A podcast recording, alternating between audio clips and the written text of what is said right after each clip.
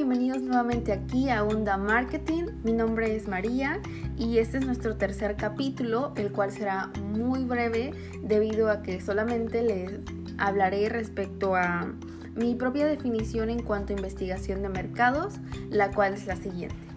La investigación de mercados es un proceso por el cual se identifica, se recopila y se analiza lo obtenido con el fin de proporcionar información para una adecuada toma de decisiones.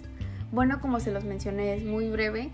Me gustaría saber sus opiniones y cuáles son sus propias definiciones en cuanto a investigación de mercados. Pueden dejármelo saber a través de mi Instagram, que pueden encontrar como maria punto a punto santos doce.